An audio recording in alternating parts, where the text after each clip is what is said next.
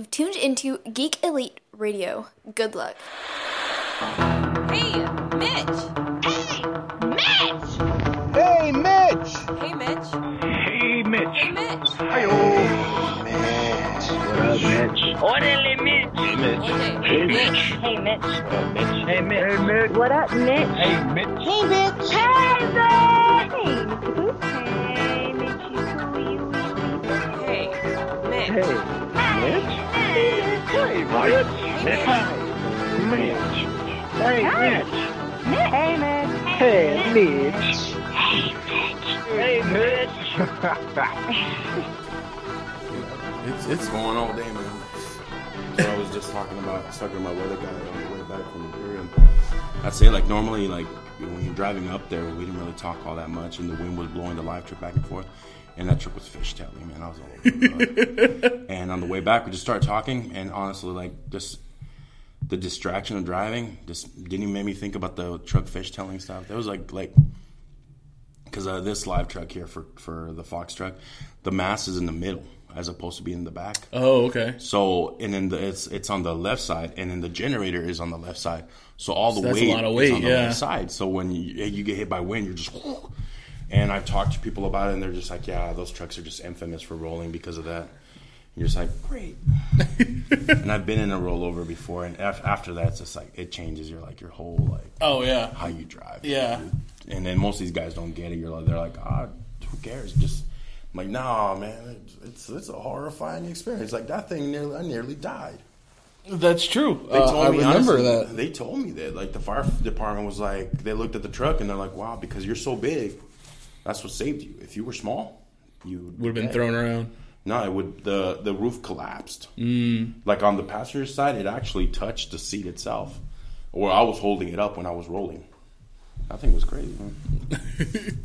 Well, that's one thing I don't miss about working at the TV station is driving the live trucks. Yeah. So is that different than the live truck that we used or I used to have to drive? I still drive the KYMA truck. Do you? I still have it. It's still out there. Yeah. So it's incredible because it's like the KYMA truck is a 98, you know, the KCY truck is a 2009. The KCY truck has more miles, like double the miles. Wow! And it looks older. It just looks like raggedy, like it's just like and then the KYMA truck, because I guess it's just two different companies made them. The KYMA truck was built in Florida, where I think the KCY truck, I don't know, built in Saskatchewan or something. I don't know where they built it, where they're like, shag carpet looks cool. Oh, so they took it straight from my dreams. Shag carpeting is cool. Yeah, I was just like, what? Yeah, I saw that thing. I was just like, first off, I was excited because it's like HD truck, you know? And that was like really short-lived after I opened it. I was like, oh. Like a lot of the stuff in there, like, I mean, you know, electronics, dude. Realistic, bro. Realistic was Radio Shack before Radio Shack started making its own stuff. So there's some realistic stuff in there. And I'm like, and that was like what's inside KSWT's truck. Like, it's, you know, their whole philosophy was like, if it ain't broke, why fix it? And you're like, all right, guess, because the turn of the century came around, bro. That's why you should fix it. We don't have to crank things anymore. I mean, yeah, maybe, you know, maybe the 8-track player, maybe take that out. Or buy some 8-tracks. Yeah, if you could give me some 8-tracks, that'd be amazing. If you listen to Cool and the Gang. EGs or something. Huh? One of the questions that I like to ask, and it came from an earlier listener. His name's Curly. But if you were to have a useless superpower, what would it be? And it has to be completely useless. So the example that Curly gave was that he and his friend Brian Cox have to be in the same room, and if they manage to high five and there are a plate of fries in there, they can turn those fries into curly fries. So you have to have a completely useless power. I mean, it would be useless to everybody else, but useful to me. Because, I mean, turning French fries to curly fries is pretty bomb. I mean... You know, that's just what everybody has said since it's not really useless, because sometimes you order it, and then later you're like, I should have got the curly fries. Yeah, no. Useless ones. Oh, man. Let's see here. Turning water into, that's already taken by Jesus. Yeah, you know. He took that. He took that one. the ultimate party man, you know, turning the water into wine. Yeah, I mean, God, no, that would be gross. If I sweat secret sauce, but that'd be nasty. Some secret sauce for you, man. And sometimes you're like, you know what? There was that one old story. I remember that I can't remember what the name of the story was. It was the guy had to wear like a fur coat, and every time he picked into a pocket, you know, there was like, I would love a superpower where every time I went into my pocket, there was a taco in there. I like that. It had to be Jack in the Box tacos. Jack in the Box tacos. If I could have the Burger King tacos that they used to have, I would take those. I don't even remember Burger King having tacos. Dude, they were so good. I got so upset when they discontinued it. And I'm like, they're like, yeah, we just don't sell them in this region. I'm like, this is the perfect region to sell tacos. Like Jack in the Box, ask them, like, what's their like number one selling thing? It's like $2 for $1. $2 for $1. And then you got the idiots that buy the monster taco, which blows my mind because you're like, no. That's even more expensive just for one taco. Just for one taco. You get two tacos for $1. Yeah. I love it. That's, you know, that's perfect. I like to have a taco. And, you know, and the thing is, I wouldn't help anybody else because I wouldn't share it. Everybody would be like, dude, it smells like freaking, you know, tacos in here. I'm like, yeah, I don't know, dude. I don't know where that came from. I don't know what's going on. Your hands are always in your pocket. If I was like Napoleon Dynamite, I'd be taters, dude. Taters. Oh, that was like one of the best parts of that movie. I love those movies that, like, you know, when they're in you don't think they're gonna do that well, and then you watch it and it becomes like a cult classic, bro. Right? Like Office Space, man. You know, who thought? Like, I love that movie. And you know, when you think of it, like when I saw like the preview, just like, oh, that looks boring. Yeah. Then I watched it, I'm just like, this is one of my favorite movies. Because a lot of people can relate to working in an office environment like that. And you know those stupid people that and it's work one of like those that. Movies where like you almost have to watch it because it's been so like copied by other things that, you know, there was a Family Guy had a scene where they, you know, they beat up the bird is a word. The record. Right. And they did it in the same music and everything as they did with the fax machine. Space. Or it was a copier. Yeah, whatever it was. I think it was like a fax. And that's what. And I tell the same thing to people. I'm like, you know what? There's certain movies you have to watch in order for other movies to make sense to you. That's true. Like, you have to watch the Usual Suspects. Right. You have to watch that one for other movies to make sense. Because there's a scary movie. Yeah, like, scary movie. Not even Dr. Doolittle. There's a part where he walks into the kennels and the Doberman's like, I am Kaiser Soze. And if you didn't watch your suspects, you ain't going to understand why he's saying he's Kaiser Soze. That's right. Dr. Doolittle with Eddie Murphy has a Kaiser Soze, you know, Easter egg. That's just funny. Yeah, and then like other people like, oh. I'm like, well, you haven't watched Usual Suspect? And you're like, oh. You're not going to get it. Especially with Scream.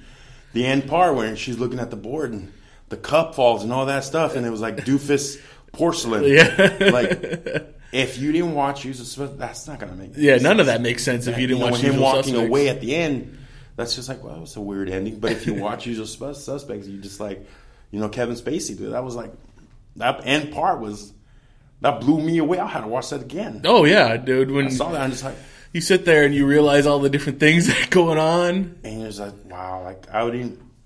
Because the lead actor, I don't remember his name, but Gabriel Byrne. Yeah, like, I didn't really watch his stuff. He's been in a couple stuff. Yeah. Like, the only thing I remember him from is, like, Into Days with Arnold Schwarzenegger. Yeah, exactly. That's the one where he was the devil. Yeah. Yeah, and I remember that. But then, you know, I saw Kevin Spacey, and I was like, oh, and then what other, like, Hispanic-looking dude, and then one of the Baldwins was in it, so I was like, oh, maybe, okay. So, I got it off of the shelf because, you know, I couldn't find anything else. But then after it just became one of, like, if it comes on TV, I'll watch it. I always got to watch it. Yeah, like that. Like, I watched Shawshank, like, 100 times. If it comes on, I've watched it actually, like, 3 days in a row during the week when it comes on TNT. I've watched that movie. Like, that one other movie that's become, which... Not a really big fan of his acting, but Robert Redford in The Last Castle. Last Castle, I love that movie. It doesn't get enough play. It's sick. When I first started watching it, I was like trying to get in, and I was like, he did good. I was like really impressed with that movie. I mean, there's so many other great people. James Gandolfini's in that, and Mark Ruffalo, Clifton Collins Jr. Yeah, all kinds of great, and then. It really never. No one knows that movie. Yeah, but it's a really good movie. It is a great movie. Yeah, yeah. There's a lot of movies that like me. I love Willy Wonka, Charlie and Chocolate Factory. Man, I used to like. Well, Charlie and the Chocolate Factory or Willy Wonka? Both. Oh, really? Both. I love the classic. I love Gene Wilder. Gene Wilder. Love him, dude. Blazing Saddles. Awesome movie, bro. I tell people that all the time. Like, dude, you got to watch Blazing Saddles. They're like, what is that? And you're like, do you watch movies? I love doing the shaky hand thing from Blazing Saddles all the time. This is my shooting hand. That's a great movie. I haven't seen it in a while, but, you know. Have we started this already? Oh, yeah. We started a while ago. It's your media kicking in right there. You can't even tell us when it's recorded. It's what we do all the time. It goes, don't worry. Just pretend the camera's not even on. Hit record. That's right. And that's when people are usually the most relaxed. Yeah. So that's exactly what I did. And but that's what, you know, we're here. Now that we've said it, I'm here talking with Joe Taposte, a guy I've worked with for a very long time. And he is still working in the news media sector of the world.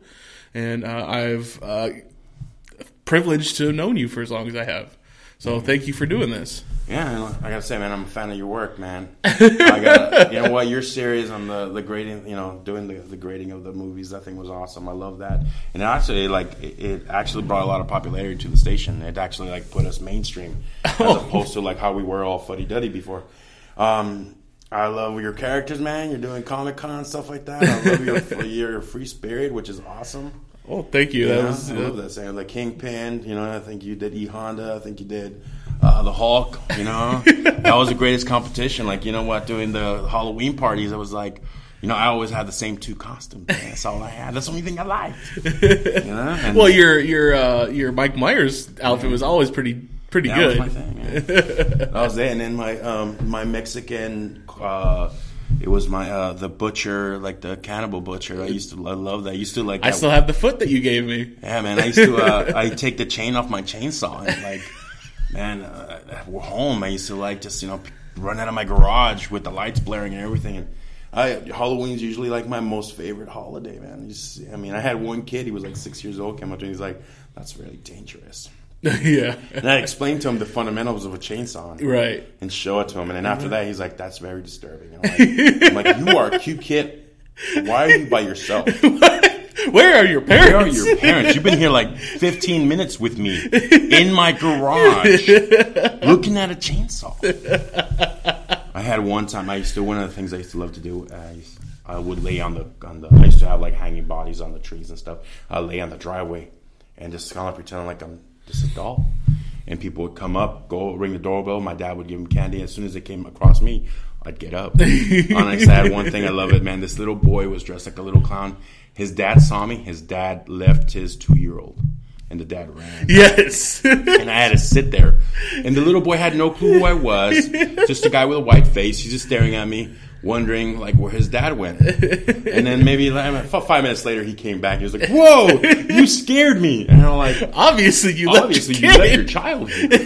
And the fact that he was Caucasian was another one. Was like, I expected this. Unfortunately, with being racist, I expected this from a Hispanic or even an African American family, but you left your white child. Your white child here in the middle of this neighborhood. You just walked that way. Well, in all the years that you've worked in media, what's do you have a favorite story? Tons, man, tons. What's something that you've gone out and done that you're just like, that was amazing? I've done tons, man. All right, let's go. Honestly, when I was younger, 14 years old, I was going to become a cop. I became an explorer, which is law enforcement cadets in Salinas. And I was hardcore. I was into almost militarized kind of style of it. You can't tell by now because I'm a little plump, but I was actually a PT sergeant for, the Yuma County Sheriff's Office. And, I did the exploring down here, and I was wanting to be a cop, because when I lived in Salinas, there was a lot of not so great cops. Mm-hmm. And I wanted to change that. I want to be a better cop, So, but when I got here, I took classes at COFA, and, in Salinas, we really didn't have electives. you took your core classes, and, you know, school wasn't fun. It was just like, you got to get your stuff done.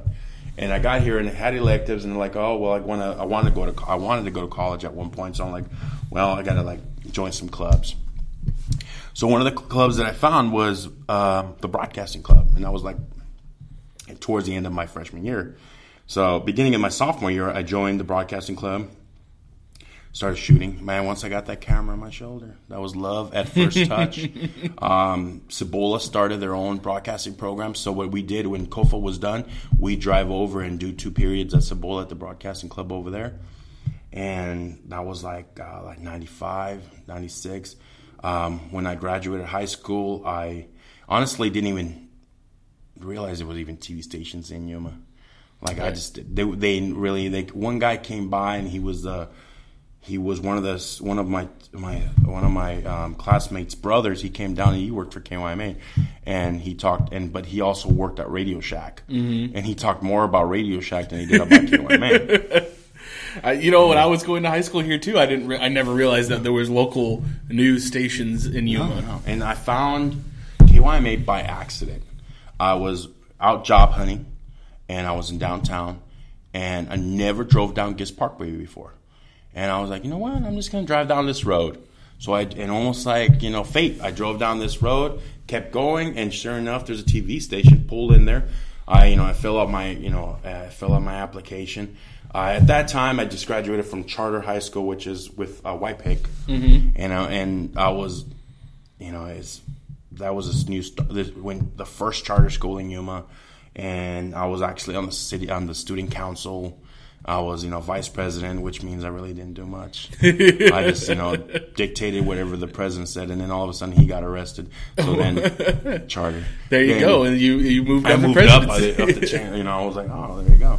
So when I, applied, I got the job. I got married on July 4th of July of 1998. Really? Yeah. A week later, I started working at KYMA, and I was like July of 98. And for the most part, altogether, it's been 17 years between KYMA and KSWT. So I know, one of the greatest things for me has been like the people I've met. Like you, I've met other people like Robbie DeCourse, who's like an awesome person, who never calls, but whatever. That's okay. If I didn't work with him at my new job, I would never hear from him either. Yeah, I don't really hear from that guy anymore. But you know what? Hey, he's a really nice guy. And I actually knew him in high school. Did you? Didn't know him, but I knew of him because he just tripped me out because he looked like a Mexican surfer. Oh, man. He used to wear like this choker with a seashell on his neck. He had long hair. No. Long hair, like like underneath his shoulders, and he drove this like lifted Pathfinder 2-door. And I love cars, so that's a lot of times I remember people by the vehicles right. they drive, and that's how I remember him. That and the choker. I'm gonna have to give him shit about the long hair and the choker now. Yeah, and then the first time I'm like, I was talking to him, like I said something in Spanish, and he turned around to me and he was like, "Dude, I'm not Mexican at all. I'm Native American." And I'm like, oh, okay, man, okay. He said he's Kishan. So I'm like, I'm sorry, man. But he's also, like connected to, like, everybody. Everybody. He's connected to, the Fishers. And he's, like, one of the most luckiest dudes ever. Like, it just blows my mind. Just like, he never had any beef with anyone that I've ever met. Had nothing negative to say about him ever. And he was just, like, a really sweet guy. Like, and he just kind of, like, did the same. The thing is just, as wild as his life was, it was very, like, predictable. Right. Like, he did the same exact things every single year. Like, he went to the Baja races. He did this, did that, and you're like, oh, every year you know what he's going to do. And you're like, all right, cool. Yeah, but I can, like, he's a really good guy.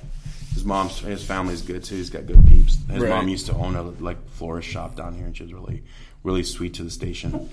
But, yeah, man, I could go all day about stories, bro. Like, man, I could go on all day. Who's someone famous? I know that we've had a lot of political people come through here, especially since Yuma is a border town. We've become quite the hot topic with politicians. So who have you got to interview that you thought was cool? Oh, man, I think, even if you didn't agree with their politics, I mean. John McCain, man. John McCain came through here. That guy has a sailor's mouth, bro. That guy walked in, asked me if my camera was rolling. And I said no, and then he just started blaring. He's like, "Damn, it's hot!" It just beep, beep, beep, beep, beep after everything. And I'm like, I guess that's why they call him the Maverick. There you go. He was cool. He was cool. He was a smooth guy. See, that was one point I was really envious of you guys, because working in the engineering department, I was always at the TV station working on stuff behind the scenes. Yeah. But you guys got to go and meet people. Yeah. Bob Dole came down here. Bob Dole for down there off of Araby. There's that one in, like, where all the Republicans live in an enclosed, like, neighborhood. Uh-huh. And he came down there for like a fundraiser for something. He was running for president. I don't know what he was doing. So we had to go down there and cover that. I was like the only brown person in the entire. not even because that area has its own catering service and their own waiters and stuff. Really, I didn't know that. They were not they were all Caucasian, and it was just like a tough thing. But I could tell by Bob Dole that he mumbled a lot, he talked smack underneath his breath, and he did that a lot. He was just like, "Oh, thank you," and then he was like, "It's like smack." I know exactly. I know exactly what you do. He's getting a check, and he's like, "Oh, thank you so much." Oh, what? Throw this away. Chump change. What is that? 10? Oh, God. What am I here for? And that's the cool thing I love about this job is you meet a lot of cool people. I met this one singer from Lynyrd Skynyrd. This old white guy, long-haired, pierced nipples. And he was, telling me how he's looking for some, roadies. And I was like, okay, whatever, man. Whatever you get from here. Some of my when I was younger, Too Short that came down here. Loved Too Short. Too Short, wow. Came down here. He went down to, he played at Alice Byrne Elementary. Alice Byrne, the elementary school. Yeah, horrible, man. He was he told me, shoot 5 minutes of what I got and then turn off that camera. And I was like, all right, cool, no problem. So I shot him on stage, turned it off, and sure enough, 5 minutes was up. He looked at me, and then he started grabbing champagne and just throwing it at people in the crowd. And I think most of them were minors, so that's why he didn't want that on video. Right. So I was going to say, I was assuming it's not a bunch of elementary school kids. No, it's still teens and stuff that's going out to that thing. G.G. Allin came down. He played at the Greyhound Park. So that was cool. The Greyhound Park. Wow. Let me see. Now, was this when the Greyhounds were still running? No. Uh-oh. The Greyhounds haven't been running for decades now. I didn't know when DJ whoever came My cousin was a sophomore in high school when he used to walk the dogs out. Oh, really? That's how long ago it was. And I'll go out there and watch him do the races and stuff. But decades, man. That animal activist came down here and just shut that place down. Oh, I didn't know that's what happened. Well, yeah. I mean, it was a movie out there, There used to be the Speedway thing on the way to Phoenix, this gigantic thing. Yep. And there was, they blew it up for a movie, and all these pigeons that were in there, got burned up, and they attacked them, too. Oh, wow. Yeah, that was crazy. I can't remember what movie it was. But they blew up the whole thing, and they, didn't get the birds out. And they, burned up all these birds. Because they couldn't have that little slate at the end of the movie where no animal was hurt in filming this movie. We killed a lot of pigeons. And then Phoenix sent him a thank you note. For killing the pigeons. Killing them pigeons. Let me see. The Lynyrd Skynyrd, Too Short. When I was growing up, I loved the Lighter Shade of Brown, which was this Hispanic rap group. They came down. That was kind of cool to see these guys. I grew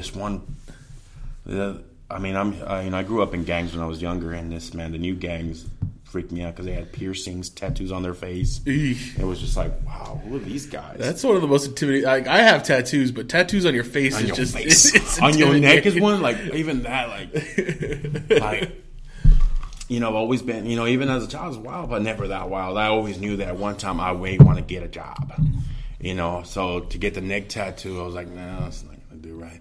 And you got to make those choices because you never know where you're going to be. No, exactly. I don't know. I met a guy in high school who had the swastika on the back of his neck, and I was just and that's one of the things that blows my mind. The swastika, the swastika is it's talking about the Third Reich, but it's mostly World War II.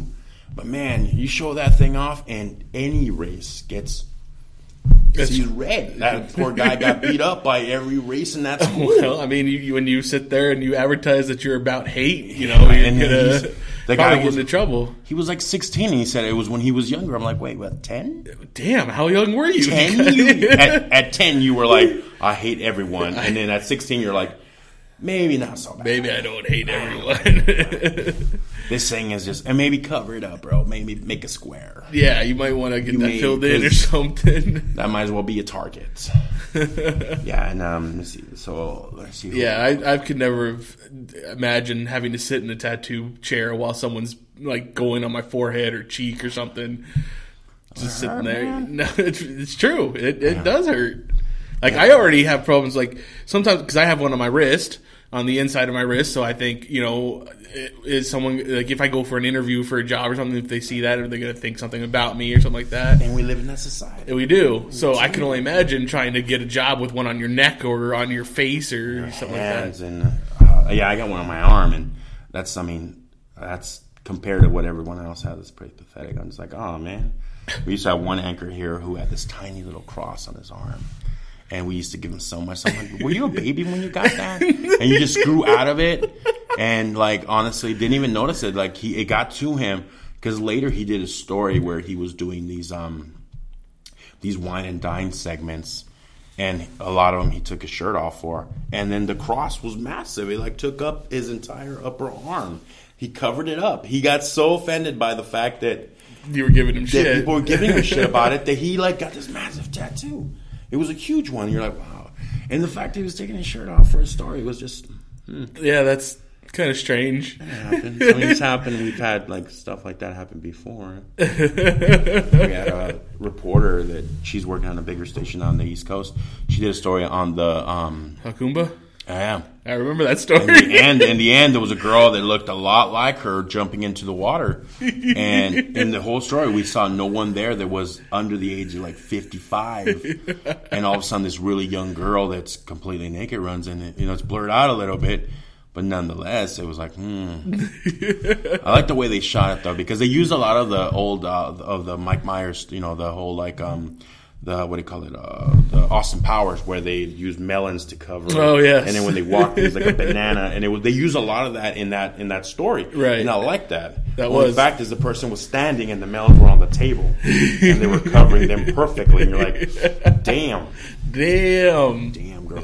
And this guy, the same photographer, did the same thing with a different story. But unless you knew what he was doing, it got lost on us. But they were talking about, like, he said that this is, and then they showed, like, someone shoveling crap, right?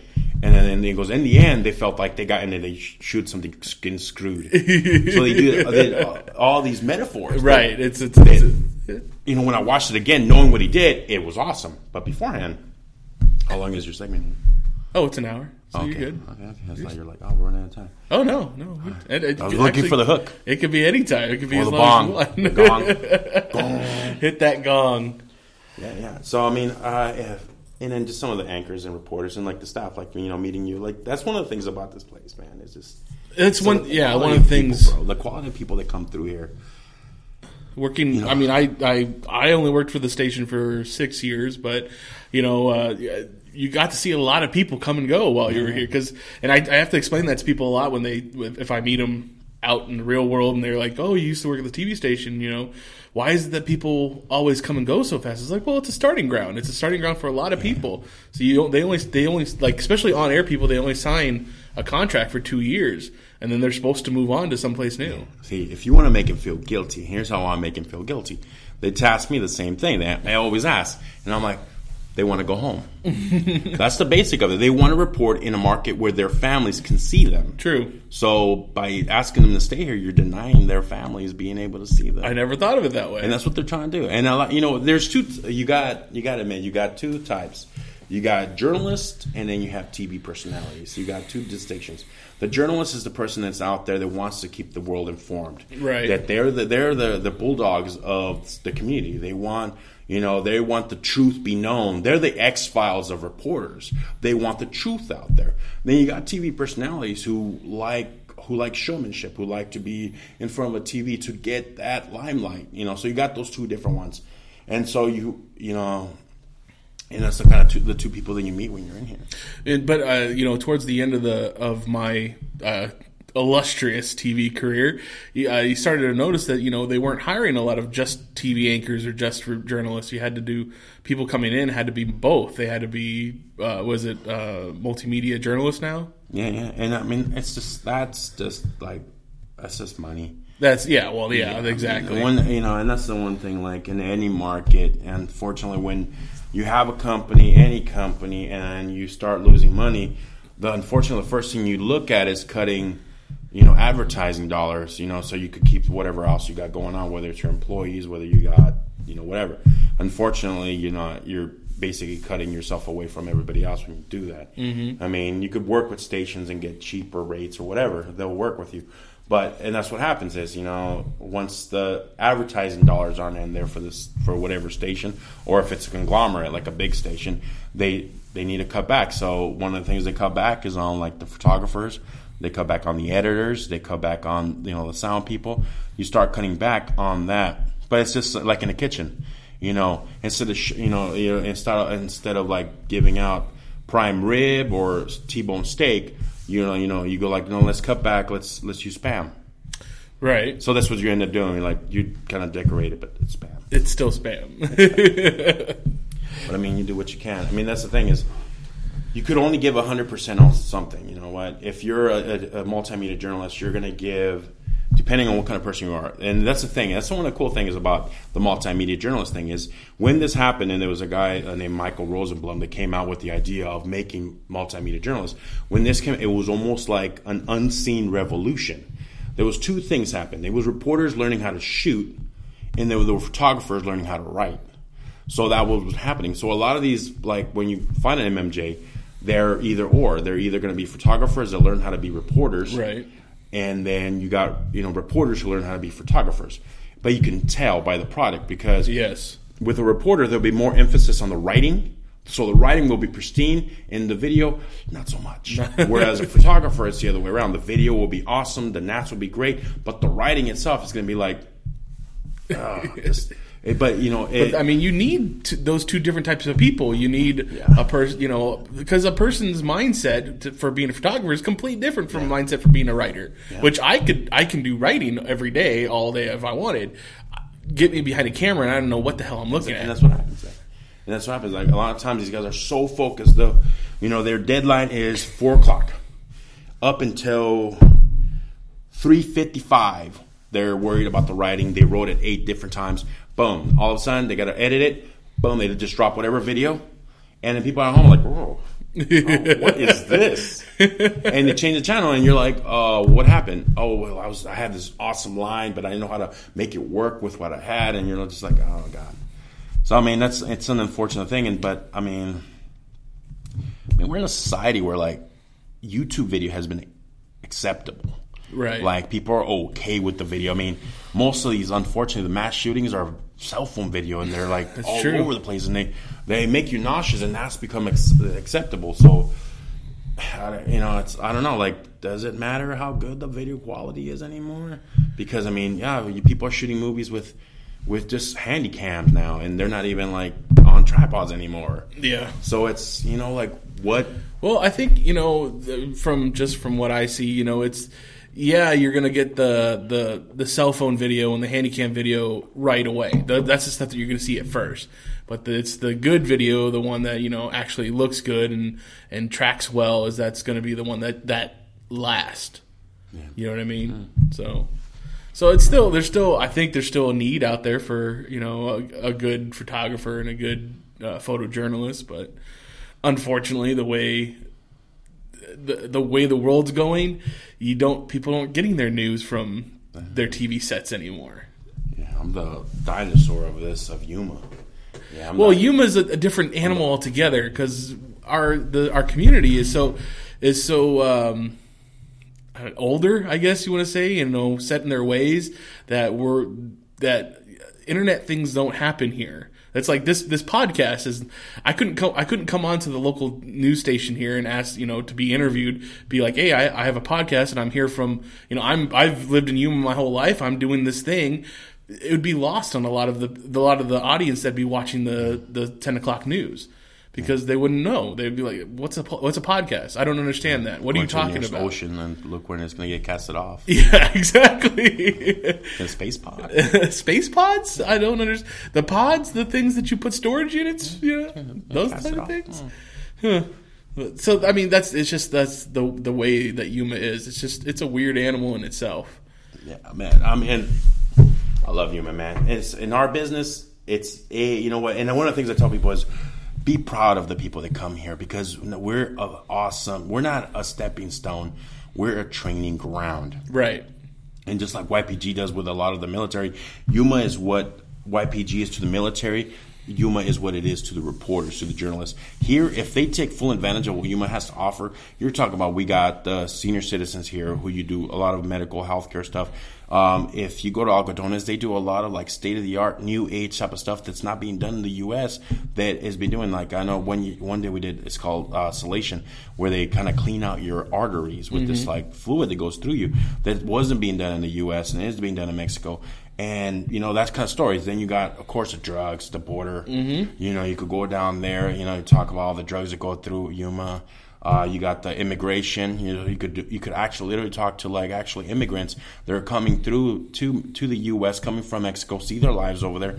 There's just so much potential to groom these reporters to make, and some of them take full advantage of them. They got contacts with Border Patrol, ATF, you know, with FBI, with Customs, and they take full advantage of what Yuma has to offer, and they leave here with like this awesome foundation, and then they find themselves wherever like. This is where they find who they are. They come down here and they find out what they want to do. They want to anchor. They want to report. They want to do weather. They want to do sport. This is where they got the opportunity to like play around with those things. And then they go off to their next market.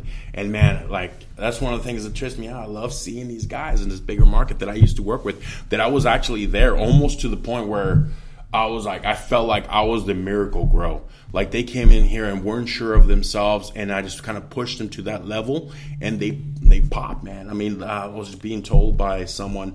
Someone told me, I can't remember, one of the old sales ladies told me that during the San Bernardino shootings, right, there was a press conference, and they saw this guy in the background walking up. He was late for the press conference, put a microphone on the stand, like at the last possible minute. And it turns out, dude, Chip Yost used to work here at KYMA, was an investigative reporter. Boom, that was him. I was like, that's awesome. Let me see. I have to say it's true. For as long as I worked with you, you know, you always pushed the new journalists to try, you know, get out there and do stuff. So that I always thought that was cool that you did try and, I mean, I don't want to say mentor, but you did urge them to go out and do as much as they could. Yeah. And I mean, that's like yeah, we got some awesome stuff out of it. I mean, I talked one reporter to get bungee jumping when it was at the fair. Turned out to be one of the best live shots we've almost ever had. You know, that guy's working for the county now. He's been there for like almost 2 decades. You know, but that was one of the best live shots. You know, I've got one reporter to get shot by the Border Patrol, but she was wearing armor. Right. One girl to get tased for a stand-up. And, you know, it's one of the things is to push it to the next level, to take that up to the next level. This is the thing about this job is the experiences. Man, I've got, like, if it wasn't for this, I would never have got to, like, actually hang out with, like, Too Short. I would never have gone up on a hot air balloon. You know, for all I know, I'll still be working at Carl's Jr. as an assistant manager or something. Who knows? But, you know, I mean, when I got the job, when I got the call from KYMA to start working over here, I was actually at a job interview at MCAS to be a forklift operator because, like, someone set it up. But they called me up, and they're like, you want to work production down here? I took it. And I was 98, and I went from being a production assistant. I went to being a weekend photographer, chief photographer, assignment editor, managing editor, production manager. Like, yeah, I'm gonna say you've pretty much done just about every job in the station. Yeah. And like I do a little bit of my own reporting. Like I do stuff for groups on Facebook and stuff. If I see stuff, I'll post it. Do my own writing and just post it on there. If stuff's going on. Stuff that, you know what, normally we wouldn't make on the air. Right. But I put it on there and just, you know, keeping everybody informed. Because that's my deal is just, you know, keeping you informed. I'm still at that part. I believe that what we do is we are the watchdogs of the community. They have to know. You know, it's just me. Yeah, no, I mean, I completely, like, I've never seen someone that's more dedicated to the craft as you know, so that's something I've always admired. You're always enthusiastic about every assignment that you've done or, you know, thing that you were going into, and that was just, I always admired it, so I'm glad that you would agreed to come on here and talk about it. So let's lighten it up. I'll give you some reporter fun stories. Okay. We're getting dulled down. Okay. We'll start off. A couple years back, we had the 4th of July at Paradise Casino. It just rained the kind of the week before that, and it was, I mean, there's puddles everywhere. We're about to do our live hit. It was for KYMA. And we're waiting. You know, it was me, and there was this one guy who used to work for a radio station called, his name was Troy Wild. He used to be a radio disc jockey. For the people that have been here in a long time, they used to have a show called The Big and Wild Show. It was like back in the day when 100.9 The Jet used to have rock and roll the full time, which was awesome. Right. You know, Led Zeppelin and all that stuff, The Doors. And then, you know, that was a while back. So we're waiting for our reporter. Her name's Jessica. I'm not going to go into her last name. So fair enough. In the middle of the parking lot, you know, everyone's parked out there. There's a gigantic, huge puddle. Just one big puddle all around this parking lot that there's nothing. For some God knows reason, Jessica parks in the middle of this thing. And we're trying to like tell her like back up. But she's rushing because she's late. She gets out of the car and she falls face first into the mud. Oh.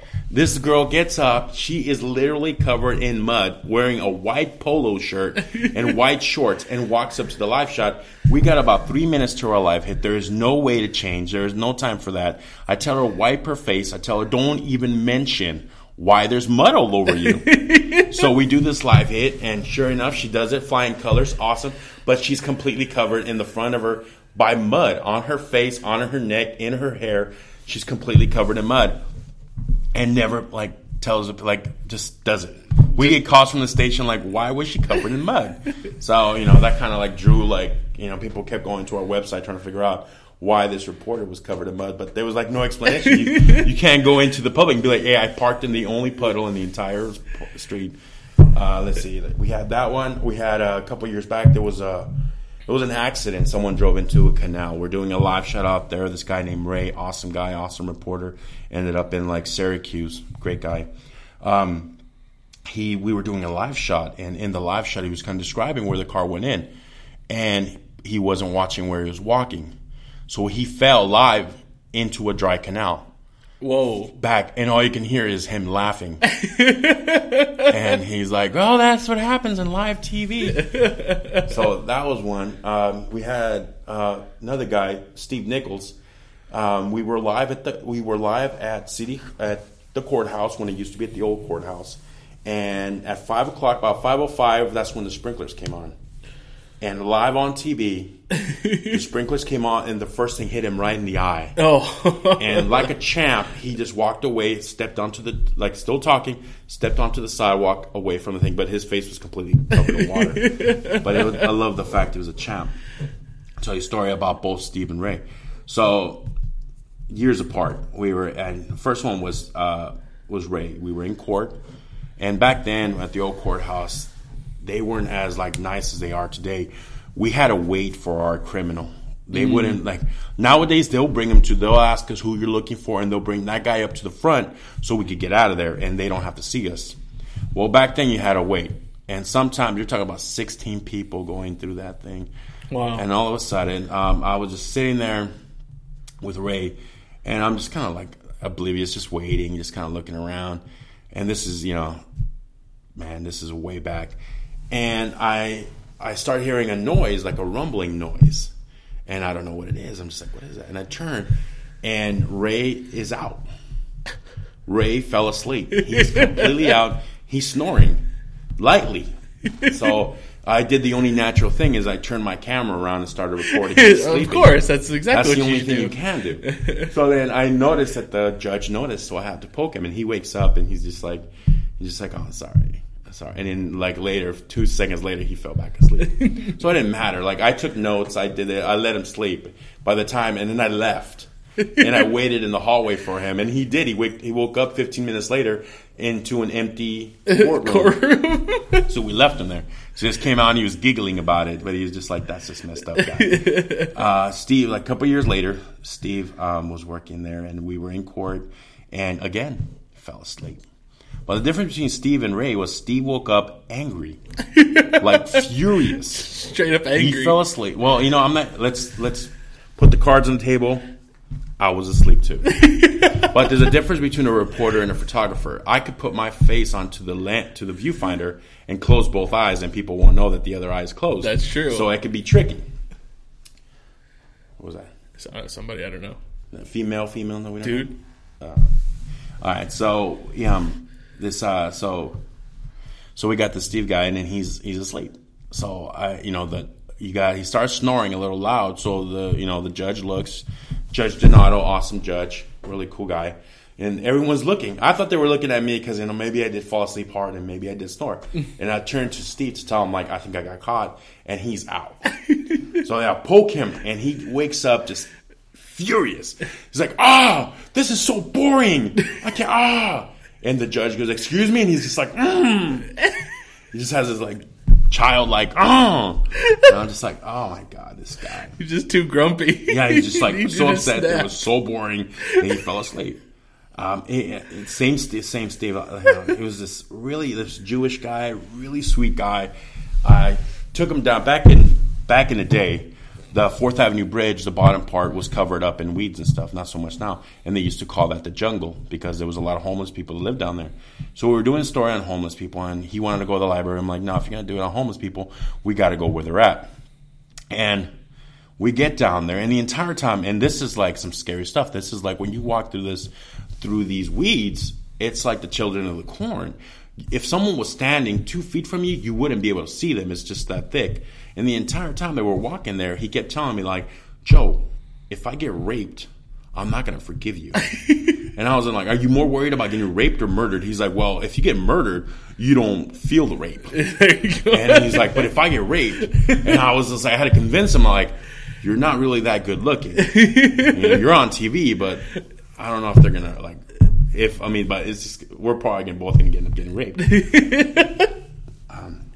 And with these guys, especially Ray was Indian, he was Pakistani, and he was Jewish. And every time we got a chance to go to Mexico, we stopped by, and I played dumb. We would have a carne asada torta, and after we were done, we'd walk away and be like, "Oh man, I love pork."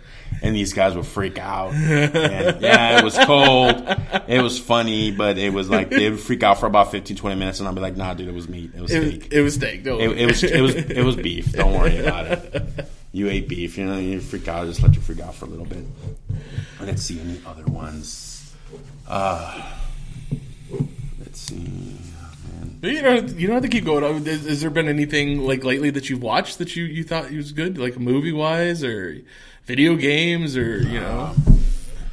I did listen to your podcast with Jesse, and I have to admit, I did love the Ninja Turtles, man. I think, and I, you know what? I was I'm not gonna lie. When I was younger, I was a huge Vanilla Ice fan. I got the haircut. Did you? I did. With the lines and everything. The lines and everything, man. Did the dance, man. Go Turtles, go. And you know what? I love this songs. I love this music, man. I mean, it was just it was a fad. It's a thing that was popular. Even now, he's a cool guy. He did those houses and stuff. That's true. He accepted. He did a little heavy metal stuff, and he actually did the Ice Ice Baby and heavy metal. I remember that. And I'm still I think he just accepted who he was and. No, it's rocking it. But yeah, the new Ninja Turtle movie, I like the fact that, you could tell the difference in the characters. I loved it, man. I love this movie. And then now the trailer kind of lost me. I don't understand the whole, and that's the thing. I think I talked to you right after, which movie was it that at the end of they had that purple guy?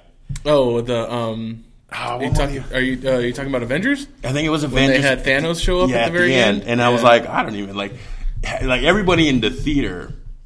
No clue. I didn't even turn to my wife, and I was like, this is one of the things those comic guys are going to know. It's lost on majority of the population, and I had to go to you and be like, hey, so what's up with this purple guy at the end of the thing? You had to tell me, and I was like, okay. So you're just that's exactly what it is. They stay loyal to the comic, but it's you lost a lot of other people. Population of people. They that have this, they know this stuff. So. Well, see, I feel that was their way of getting nerds and geeks to actually be able to talk to other people. So they were if we throw this in at the end, people are going to have to walk up to that nerdy guy at work and be like, what was that? Maybe this one. Increase that geek population and start the breeding going. That's what I always thought too was funny because you had You had Thanos show up at the end of that movie, and then at the end of the last X-Men movie, you had Apocalypse show up, and then you have, at the end of another movie, I don't remember what it was, but you think about it, if they had Darkseid show up too, it's three guys that all kind of look the same. Yeah. So you got people going to be really confused of what it is they're looking at. Why does he keep changing his clothes? He's the one guy that changes his wardrobe. How does it get to be in Superman and in Avengers movies? Yeah. Oh, and the Superman, the whole I'm glad that they changed the Superman guy, because the last Superman guy, the one that came out, was it? The Brandon Routh, Superman Returns. Superman Returns. That guy was he was a little bit too pretty. It was just why is this guy so pretty? I don't have a problem with Brandon Routh. I just think that they kind of hired him because he kind of looked like Christopher Reeves. Yeah, probably. I like the movie. I like the fact that the kid, the kid that was his. Yeah, I was iffy through the whole movie until the kid thing came up, and I was just like, I love it. I love the whole kid thing, the piano thing. I was just oh man, I thought for sure she would have, you know what? God, she would probably killed her. And I'd be one of those Twilight things. The Twilight thing was weird as hell. Where they're making love and it was painful and breaking beds. And beds. This weird sissy guy. He has no muscle tone. What? And you know what? I did watch the Twilight series because you know what? I love wolves, man. I like werewolves. I like the vampire scene. It's my thing, dude. I watched Buffy the Vampire Slayer. I did, man. I love Seth Green and Buffy. Seth Green in that series was pretty good. Yeah, he has his moments. You know what? Without a paddle, he did okay. There's just some stuff. When he's getting carried away by the bear, he's got his moments. He's got Seth Green's got his moments. You know what? You know he did that. Can't hardly wait. That one too. That's right. He did okay. Yeah. You know, playing that awkward misguided kid.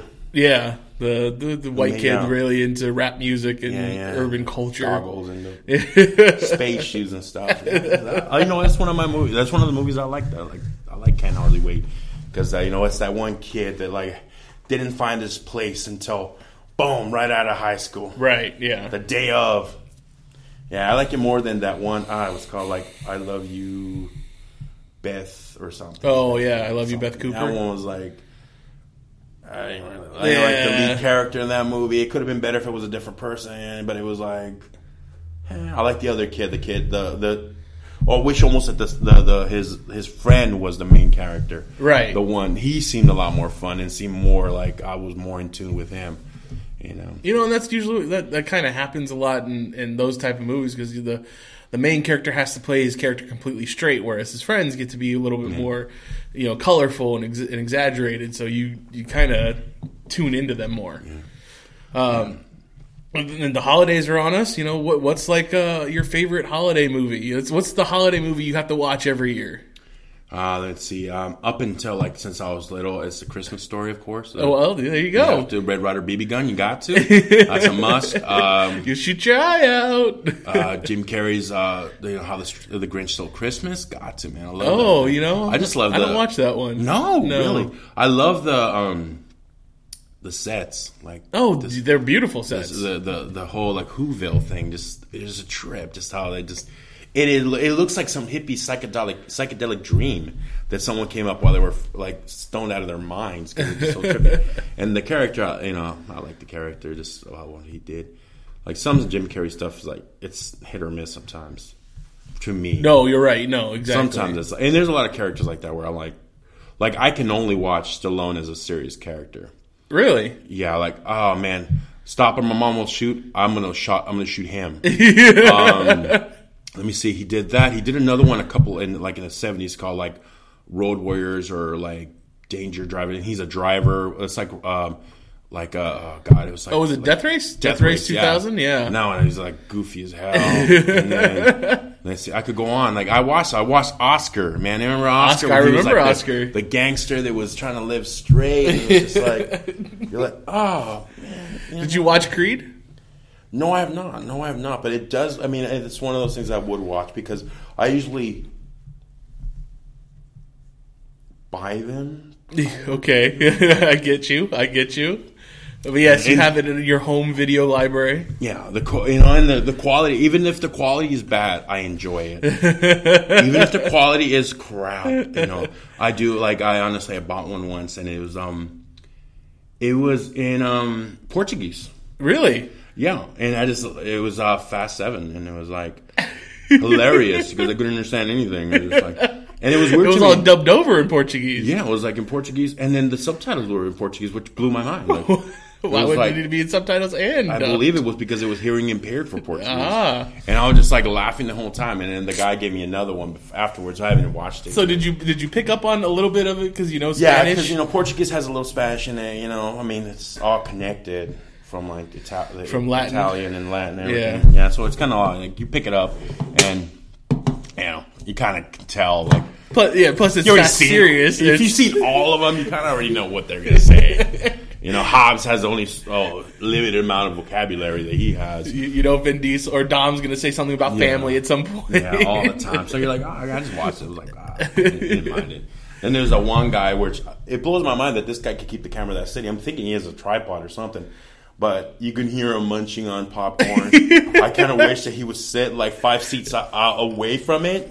So I don't have to hear you. And I could almost tell what you're eating. I'm like, Twizzlers. Those are Milk Duds. Milk Duds. Oh, Sour Patch Kids. You're trying to get the last of the little sugar down there. You're like, Yeah, and the quality. Someone's good. But a lot of times it's just like, you're what? But again, you get what you pay for. I mean, that's exactly what some people are like, oh, man, God, don't you think you're like kind of like, stealing from them, and I'm like, have you bought a pretzel at a theater? Is that popcorn worth $7? I mean, come on, man. Jeez. And I do. There's some movies where you have to go to the theaters. It's true. There's some movies you need that big sound system. You need that. You gotta go. And there's movies that I've gotten and have gone to the movies afterwards, just because I do have surround sound. I have a 6 system. I went on eBay instead of freaking putting surround sound. I put PA. Oh. So I've got this eBay system, like $50 for a PA system with a mixer. I keep it at 3 because you keep it any louder than that, the neighbors start like, "Whoa, what's going on over there?" We hear fighting, and I'm like, "Yeah, it's Ninja Turtles." Yeah, I don't know why the ninja, like the katana's hating. I don't know what kind of domestic violence we're having, but yeah, I do watch a lot of movies. I love movies. Lately, I'm not so fond of like what's been going out there, man. No. Right now the movie industry is all a lot of superhero stuff. So it's. I don't think I've seen anything lately of like superhero-ness. I don't know. I'm gonna wait to watch Ant-Man when it comes on HBO. Why? Because I'm just not in favor of it. That just doesn't make me fly. Like, I don't understand why that would be cool. I get where you're coming from, but I thought it was a funny movie. So. I'm gonna wait. Paul Rudd Again, it's one of those I'm iffy. He almost destroyed role models, man, because that character, he was just so negative, down all the time. They just the little boy. The kids brought that movie back. That's true. He was dragging it, and then those kids, and then I forget his name. Well, there's McLovin was in it, Christopher Mintz-Plasse, and then there's the kid that. Scott had. What's his? Yeah, I forget. Anyways, he was funny. Yeah. And that's the thing. And then the kids, and then they kind of brought it. And then the parents, the quirky parents, the lore, the LARP kid. His parents kind of made it because they were just like, wow. The other kid's mom was normal, but the other two were like, what? And of course, don't BS a BSer. I love her. Nobody used to eat for breakfast? Cocaine. Nobody eat for lunch? Cocaine. I'm going to say cocaine. What'd you for dinner? Was it cocaine? I love that, man. I just love that stuff, dude. Because I talked to the judge. I used to give him head for cocaine. And it's I love her, man. And then she's like. That was a good role for Jane Lynch. Even in freaking, dude, she did awesome in Wreck It Ralph, man. Wreck It Ralph, yeah. Yeah, bro. Like, I loved her. Like, she just does awesome stuff. And then 40-Year-Old Virgin, which is the... If you ever need a friend with benefits. There was a houseboy. His name was Carlos, and he showed me some things. She's good. I mean, she plays that character well. Yeah, she does. I think she was in something else that I watched that I don't want to really... Like admit to it was like a Cinderella story with like some Disney characters, Disney girl. I forgot what her name was, but I don't know how I got caught watching it, but I got stuck watching it, and I think she was the evil stepmother in it. Oh, and it was like okay, it was a modern day to Cinderella, like a modern story, right. And it was like I don't know if it was Mandy Moore, or if it was that other one, Liz Hillary Duff. Or... Yeah, Hillary. I think it was Hillary Duff. But, you know, there's movies like that that also, like, will catch my attention. Like, I mean, no self-respecting, like, I don't know, like, guy would probably be like, ah, man, I like Mean Girls. Mean Girls. I'm kind of upset that I didn't get to watch all of Mean Girls 2 because it came on TV and then I only watched half. And I was like, oh, what's going on? I'm pretty sure you can find it on Netflix or something. And at that time, you know what? I thought before not Hillary Duff, but Lindsay Lohan got all stupid. She was cute. Yeah. She was cute. Man, I followed Christina Ricci like throughout like all her career, man. And she's still hot. Cute, man. Man, she came out in Monsters. She even all raggedy she looked cute. She came out in she came out in this one movie. God awful movie. Awful movie. Is it Black Snake Moan? No, it's called Buffalo 66. Oh, yeah. Oh, movie sucked. But she looks incredible in it. And I will watch that movie just to see her in it with this plot that was just so crappy. Yeah, Vincent Gallo movies are a little out there usually. Yeah, so. But you know what? I go there and I'll watch it because she's hot. Well, is there any other than Ninja Turtles, is there anything this year coming out that you're looking forward to? Well, I mean... I think, when is it? Apocalypse is coming out? X-Men? Oh, X-Men Apocalypse is coming out, yeah. I did like the new trailer for that. I like the new version where they go back to the past with the kind of the younger X-Men. I did like that. I mean, because there's only so far you could have gone with the older guys, which I loved. I love Hugh Jackman. Awesome. I love, Mystique, bro. Come on. I love that. When they said, it's just paint. I'm just like, pause. I miss the DVD players back in the day. They had Zoom. That's true. They did. I'm not even talking. They used to have Zoom because you know what? I had Monsters Ball. Hello, and Halle Berry. Movie. It's another movie that's like, huh? But Halle Berry, come on. Man. I mean, even with Billy Bob, you're like, oh, okay. Billy Bob. But Billy Bob was Angelina, so it's like, oh, I don't even blame him. Yeah, I'm like, make me feel good. I'm like, okay. I mean, just watch. I mean, if it was a VHS tape, that one section would be worn out. Yeah. Why is it all staticky at this one place? It's all staticky at the one spot.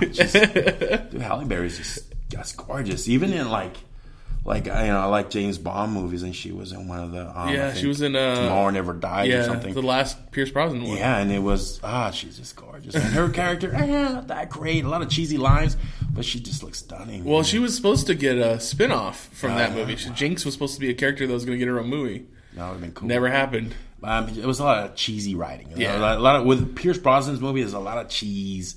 Like, it was too thick. Well, GoldenEye was good. Yeah, after that, they all kind of started going downhill. I like the movies. The only thing I had a problem with, and this is the reason that I like the new Bond movies with Daniel, is that, like... First name basis with him, I see. You're good friends. I couldn't remember his last name, bro. Daniel Craig. I couldn't, I was going to say Daniel Clark, which is an old photographer from KSWT. But I didn't want to throw it out there. But thank you for putting me out there on the spot. You're welcome. You're right there on the spot. No. The reason I like it is because, let's go back. Roger Moore. You got Pierce Brosnan. You got Sean Connery. Timothy Dalton. All of them. In all the movies, they were still pretty. They were pretty, and they got their butts kicked, and they were beat up, and they were bleeding. And what? There's no scars. No. Which with this guy, he's rough. He's rough look. He still's got that English look, you know, right. that tough debonair. But he's got the face like he's been through hell, and I like that because it makes it look like he's been through hell. And then the last one he did was that was a Spectrum, I think it was. Spectre, yeah, Spectre.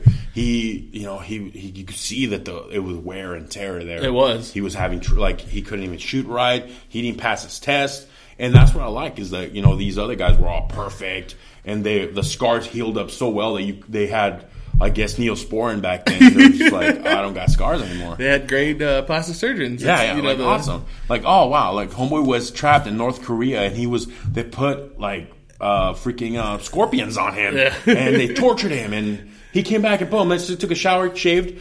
Boom, muscle still there, even though he hadn't worked out. He's still looking good. That's why I do like this new guy.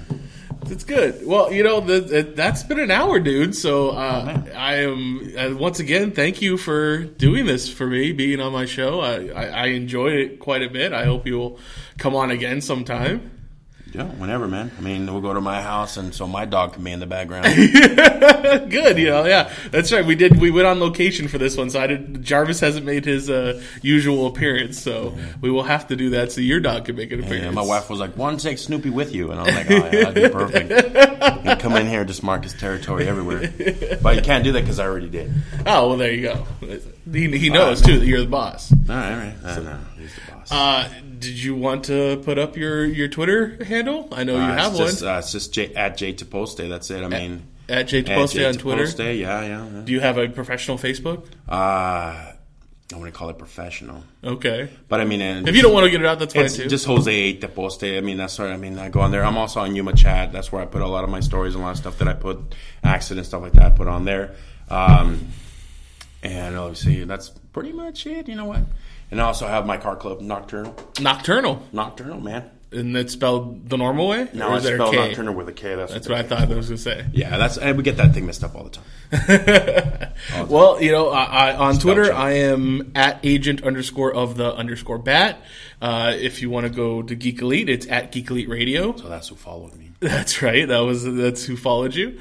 At Geek Elite Radio on Twitter, Geek Elite Radio on Facebook, and geekeliteradio.com is our website. Go and check us out. Download us on Stitcher or iTunes. iTunes, you give us a 5-star rating and a review. We'd greatly appreciate it. But until then, this has been Hey Mitch with Joe Taposte on the Geek Elite Radio Networks saying, geek out. We now return you to your regularly scheduled program.